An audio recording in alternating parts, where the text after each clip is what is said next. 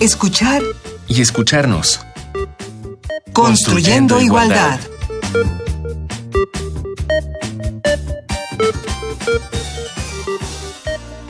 ¿Qué tal? Esto es escuchar y escucharnos. Qué bueno que nos acompañan. Recuerden que estamos construyendo igualdad.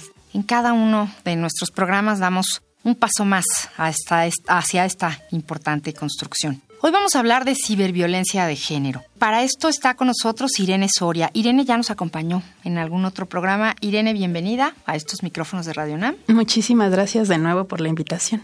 Y queremos que nos digas quién es Irene Soria y qué hace. Pues mira, yo actualmente estoy estudiando el doctorado en estudios feministas en la UAM Xochimilco. Soy parte de la primera generación, entonces estoy muy emocionada con eso. Pero bueno, en realidad uno de mis trabajos más importantes o lo que considero pues importantes en este tema vinculado con lo digital y con los medios es que pues me considero activista del movimiento del software libre, de cultura libre y pues muchos de mis temas de investigación van justamente con la intersección de mujeres, tecnología, estudios de género y tecnología y bueno, por ahí algunas colegas me han llamado hack feminista, lo cual siento que me queda muy grande, pero bueno, puede ser una manera de decirlo también. Muchas gracias. Gracias, Irene Soria nos acompaña hoy. Pues bueno, ¿qué les parece si para entrar en el tema ciberviolencia de género, escuchamos este Vox Populi que nos preparó nuestra producción? Preguntaron si se siente segura en redes y si han sido acosadas o amenazadas en las redes sociales las personas.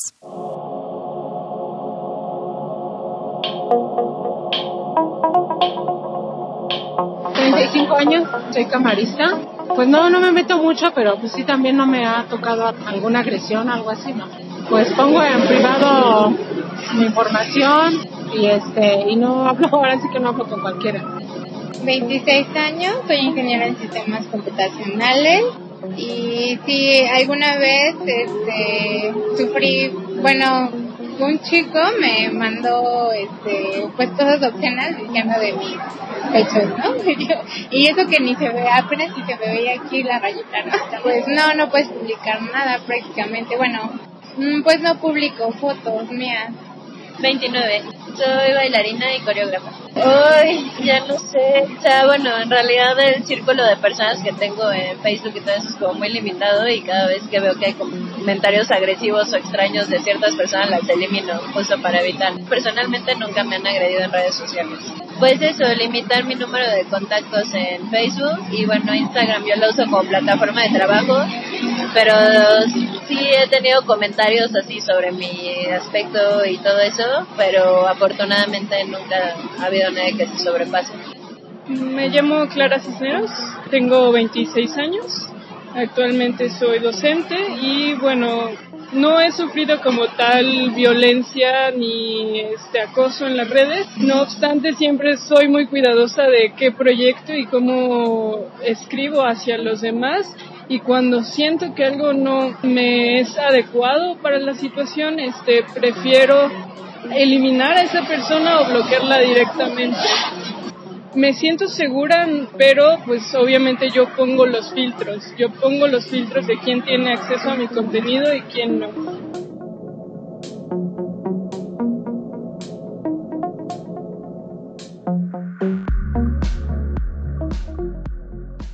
Pues bueno, creo que podríamos comenzar, Irene, por definir qué es la violencia digital. Pues mira, Amalia, hay muchas organizaciones que la han definido en diferentes sentidos. Por ejemplo, la Asociación para el Progreso de las Comunicaciones, APC, ellos lo relacionan con la violencia de género vinculada a las tecnologías, que en este caso, pues bueno, son las tecnologías digitales, pero son justamente los actos de violencia de género que son instigados o agraviados por el uso de las tecnologías de la información y la comunicación. En este caso, pues pueden ser las redes sociodigitales también, o el correo electrónico, ¿no? Que también es una manera un medio. Y lo importante de esto es decir que esta violencia sí puede causar un daño psicológico o emocional y que por lo regular van reforzados pues, de los prejuicios que ya conocemos pues vinculados con el género, ¿no? Con la violencia de género. Entonces podemos decir que es una manera relativamente nueva de ejercer violencia, pero son las mismas violencias. Digamos que sí, son las violencias que suceden en el mundo físico. Las compañeras con las que hemos trabajado estos temas no nos gusta dividir entre lo que hay dentro de Internet y lo que hay afuera, porque nos damos cuenta que es algo que pues que va y viene, que lo vivimos, digamos, de la misma manera, pero efectivamente, o sea, está, digamos, potencializado por las redes sociodigitales y por la velocidad y la inmediatez y efectivamente es relativamente nueva, pero si nos ponemos a analizarlo, pues mucho de lo que sucede en la vida física está potencializado en las redes. Y por estar en las redes, a veces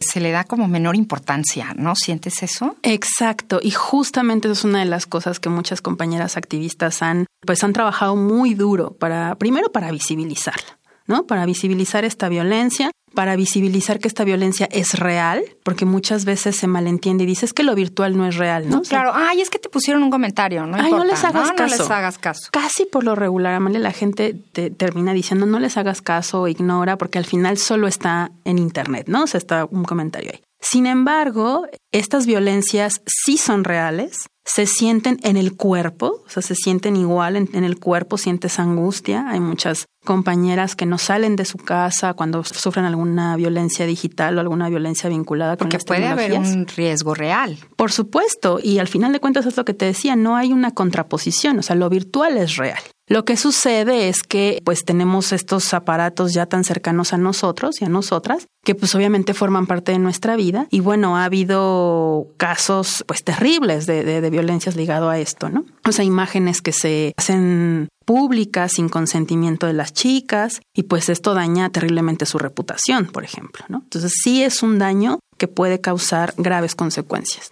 ¿Y cómo se reproduce esta violencia de género en la red?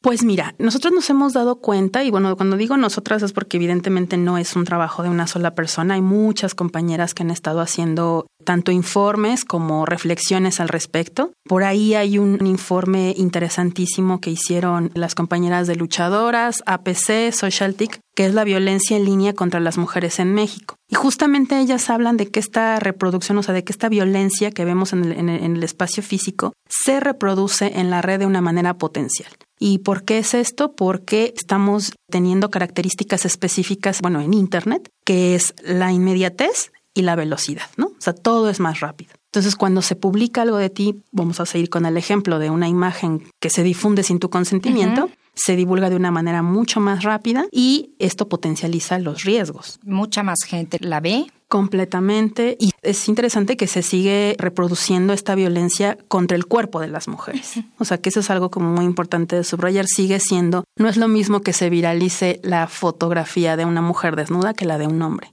por ejemplo, ¿no? O sea, los casos son distintos. ahí es donde decimos que va y viene, digamos, ¿no? O sea, se potencializa con lo que sucede en las violencias físicas y pues todas estas violencias ligadas al género, por supuesto, ¿no? Y luego está este asunto de que una vez que está en Internet, cómo la paras o cómo la desapareces, ¿no? Exacto, que justamente ese, ese hecho hace que una de las primeras cosas que sucedan cuando una mujer sufre alguna de estas violencias es echarle la culpa. Bueno, pues, al final sucede también en la parte ¿Para qué te tomaste la foto? ¿Para qué compartiste? Es tu culpa porque es para qué lo compartiste.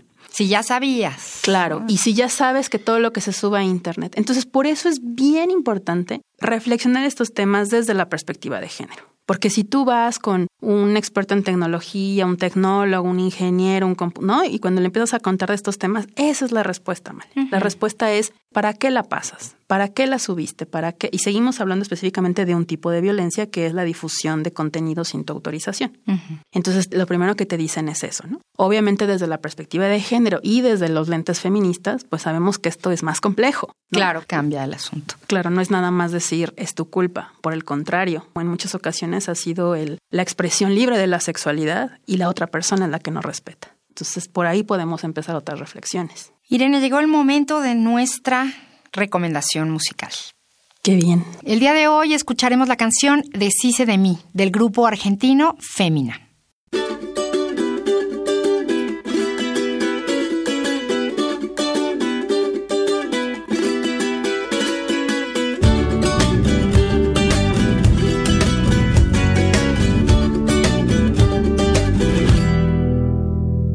Decoro ignoro. Mejoro en calidad si demuestro mis modos. Si no escondo entre los hombros mis dolencias. Si no escondo entre los hombres sus dolencias. La espontaneidad viene de herencia. Mil caras, me miran mil caras. Como si me entrevistaran, preguntarán: ¿Qué vas a juzgar? Dolencias de un bacán. Macanas, macanas. Un falso, un balbucear sin nada, una mirada y un escudo de espadrón, sobrepasando el horizonte de mis límites con guerra y estrategia, hiriente el maricón, pero mi fuente es fértil, desabrigada en lo más sutil, más alineada esta compadrona, ¿puedo referirme a mí? Claro que sí, yo no me pianto por un pueril. Se dice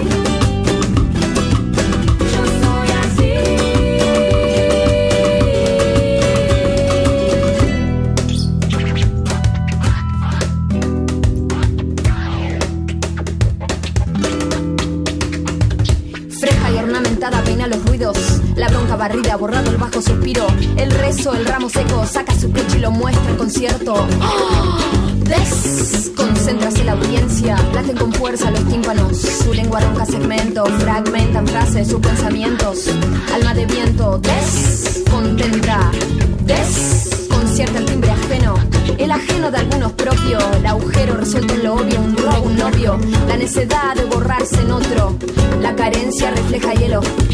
El objeto quieto, la vanidad es un reto quien incompleto encuentro.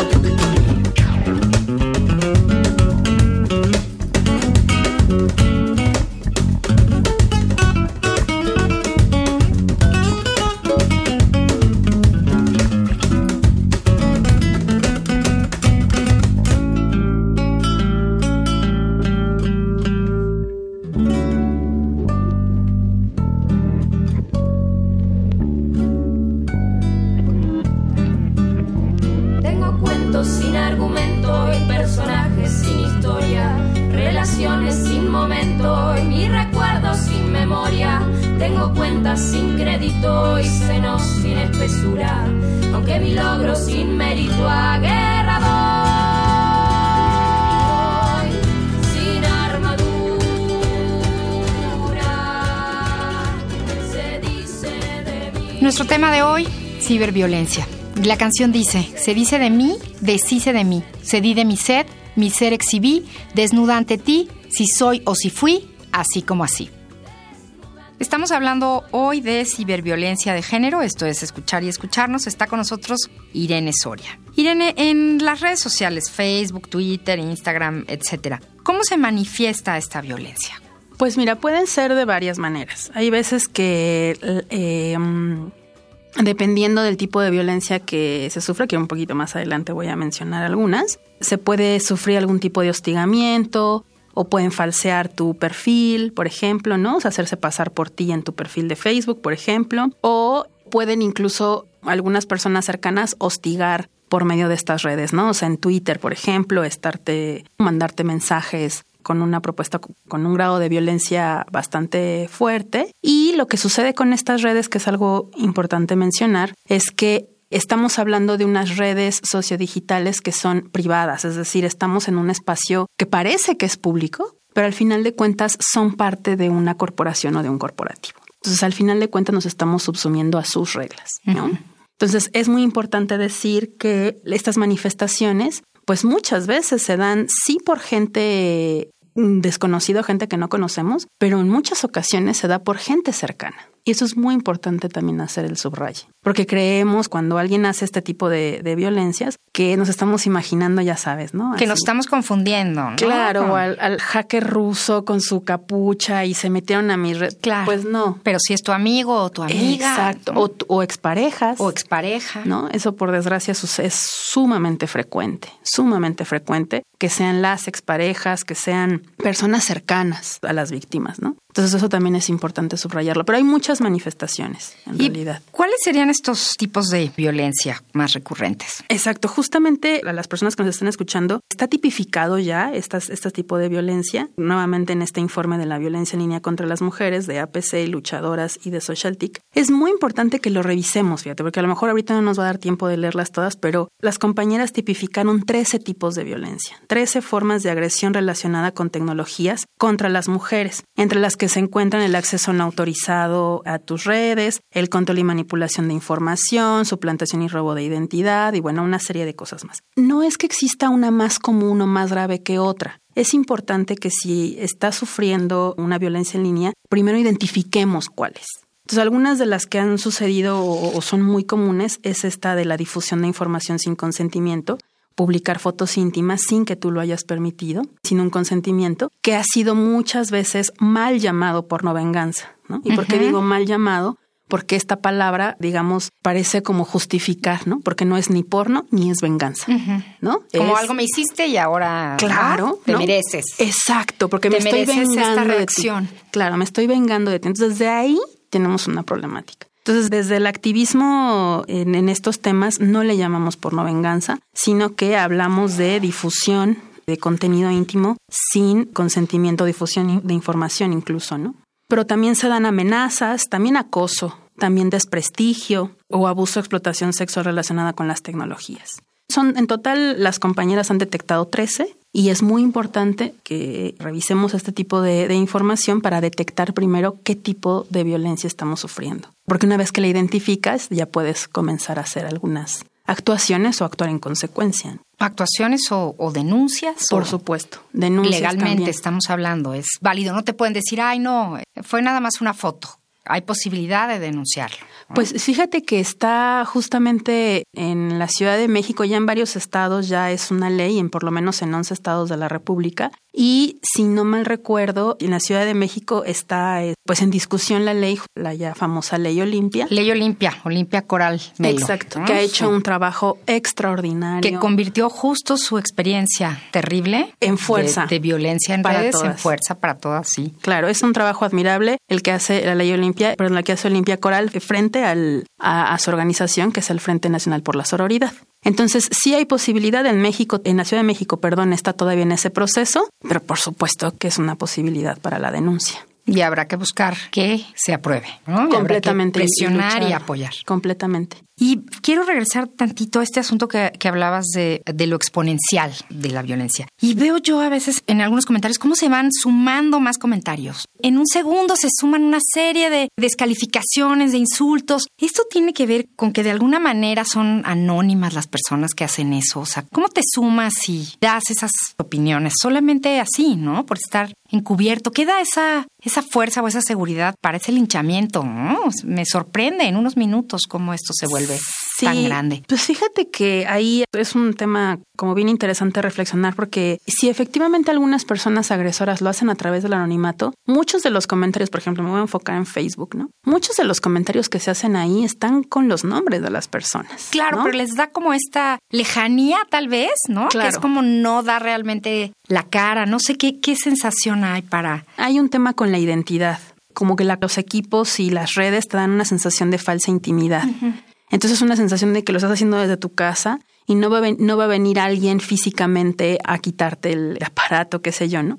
Sin embargo, es importante saber nuevamente, subrayar que sí sucede y que muchas de estas personas que se están sumando a estos comentarios, pues lo están haciendo también porque creen que no hay una retribución, ¿no? Porque creen que no hay una, consecuencia. consecuencia, más bien es la palabra, ¿no? Y para hacer hincapié en el anonimato, Sí, pero es importante subrayar que el anonimato también es necesario en redes. ¿Y por qué? O sea, me explico. Porque el anonimato es también un derecho. ¿En qué sentido? Que muchas personas defensoras de derechos humanos necesitan de este anonimato para poder hacer tanto investigaciones como entrar a ciertos portales, etcétera. Entonces aquí me parece que pues, bueno, los temas obviamente empiezan a complejizarse y a hacerse como más amplios porque no es nada más un tema de las redes, es decir, no es nada más un tema que se quede en internet, sino que porque es un tema que se conecta directamente con la sociedad en la que vivimos. El problema no es el anonimato, el problema es la violencia machista, el patriarcado. Los comentarios ya específicos, claro. Claro, ¿y por qué lo hacen? Que muchos de estos, hay que decirlo, son hombres, pues porque pueden. Es decir, porque, insisto, parece que no hay consecuencia porque hay un poder, hay un ejercicio de poder. Sí, porque es bueno, ¿quién te metió en esta conversación, no? Y, una suma, ¿no? ¿Y a ti quién te llamó? ¿Y a ti quién te llamó? porque se sienten con opinión? esa, o ese insulto, ¿no? Hay como una sensación de que puedo meterme, pero eso, insisto, es un tema estructural de violencia social, ¿no? Es estructural. Claro. Pues tenemos tres sugerencias el día de hoy y sugerencias muy puntuales y muy útiles. Escuchémoslas.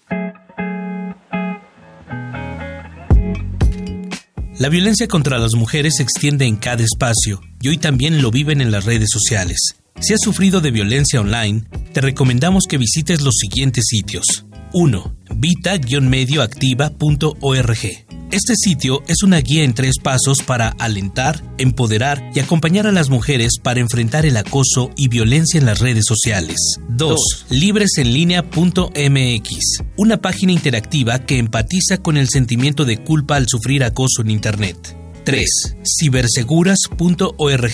Aquí, además de información sobre los tipos de violencia que se pueden vivir en los espacios públicos y digitales, encontrarás también una comunidad de sororidad para empoderar a las mujeres en todos sus aspectos. Por último, te recomendamos buscar el libro La violencia en línea contra las mujeres en México, un informe presentado a la relatora sobre la violencia contra las mujeres de la Organización de las Naciones Unidas en noviembre de 2017. Encuéntralo en internet y descárgalo en PDF.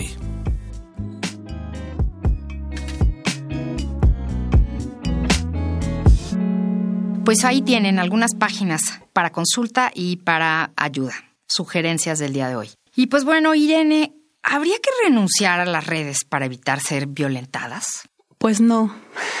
la respuesta inmediata es, no. no, no tenemos que renunciar, pero fíjate que es terrible porque sucede... Porque ni así, perdón, ni así termina el acoso y la violencia, ¿verdad? Cerrando las redes. No. A ver, hay compañeras que deciden hacer eso y hay que respetarlo claro. también, ¿no? O sea, si, si su decisión es respirar y, salirse de las redes un rato, está bueno. Pero lo interesante aquí me parece es que todo tipo de violencia justamente lo que hace o lo que nos ha hecho es que las mujeres nos retiremos de los espacios. O sea, fíjate qué es lo que pasa si sufres algún tipo de acoso en tu espacio de trabajo, pues lo que ¿qué es lo que hacemos? Ay, este mejor me voy o me cambio, ¿no? Y eso me parece que no debe ser, o sea, renunciar a nuestros espacios, a nuestra vida. Claro, y no y no es justo, ¿no? O sea, tenemos que volver a regresar tanto a las calles, volvernos a apropiar de los espacios y me parece que también sucede lo mismo con las redes. Ahora, en ese sentido hay que poner una anotación o algo que me gustaría anotar es que efectivamente no salgamos, pero sí conozcamos cómo funciona.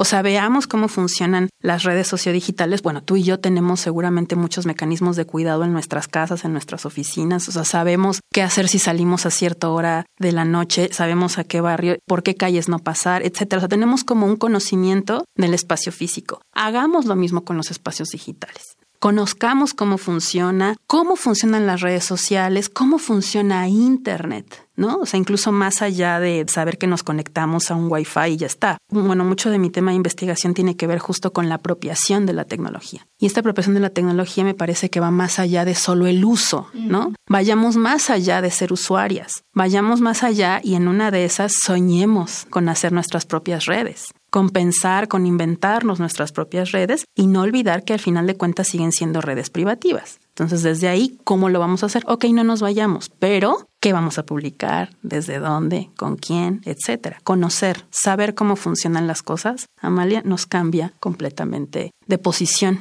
¿no? nos pone en una subjetivación distinta. Claro, nos da otro poder. Nos da otro poder.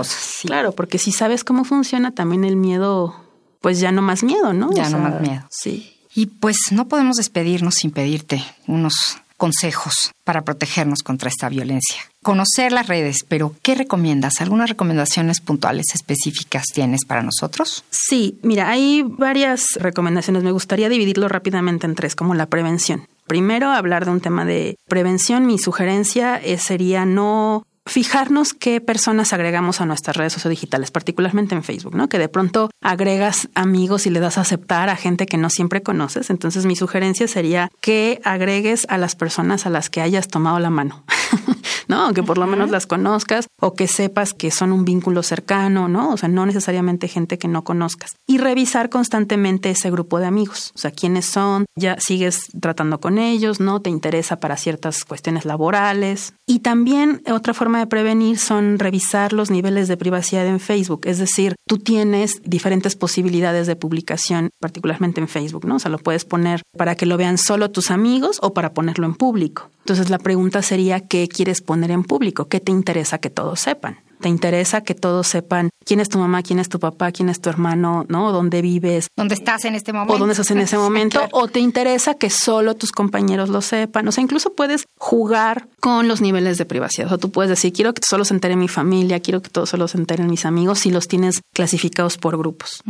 Ahora, si esto ya sucede, o sea, si ya estás viviendo algún tipo de violencia en línea, bueno, parece nunca va a ser inútil decir que hay que guardar la calma. O sea, lo primero que hacemos, y sobre todo en este tipo de casos, es sentir que es nuestra culpa en el caso de las mujeres. Entonces nos ponemos muy nerviosas, no le decimos a nadie, lo guardamos como un secreto porque creemos que es nuestra culpa. Entonces, de entrada, saber que lo que se está viviendo es real, si estás sufriendo un tipo de violencia en línea, que sepas que eso que te está pasando es real, que por desgracia le está pasando a varias mujeres, que no estás sola, no eres la única, y que eso, aunque es malo pues que seamos varias las que hayamos sufrido ese tipo de violencia, estamos justamente para apoyarnos. Entonces, hablarlo, buscar círculos de confianza cercanos en el espacio físico, contárselo a nuestras amigas, personas cercanas, familiares, mamás, tías y hacer redes de apoyo. Entonces, reforzar las redes de apoyo y entonces sí empezar a pensar qué podemos hacer en consecuencia. Si es lo que te hace sentir tranquila, cerrar tus redes o hacer una denuncia, evidenciarlo. También puedes hacer la denuncia en esta en estas plataformas. Facebook y Twitter ya tienen como también gracias a muchas compañeras activistas, ya tienen algunos mecanismos de denuncia un poco más específicos para este tipo de violencia.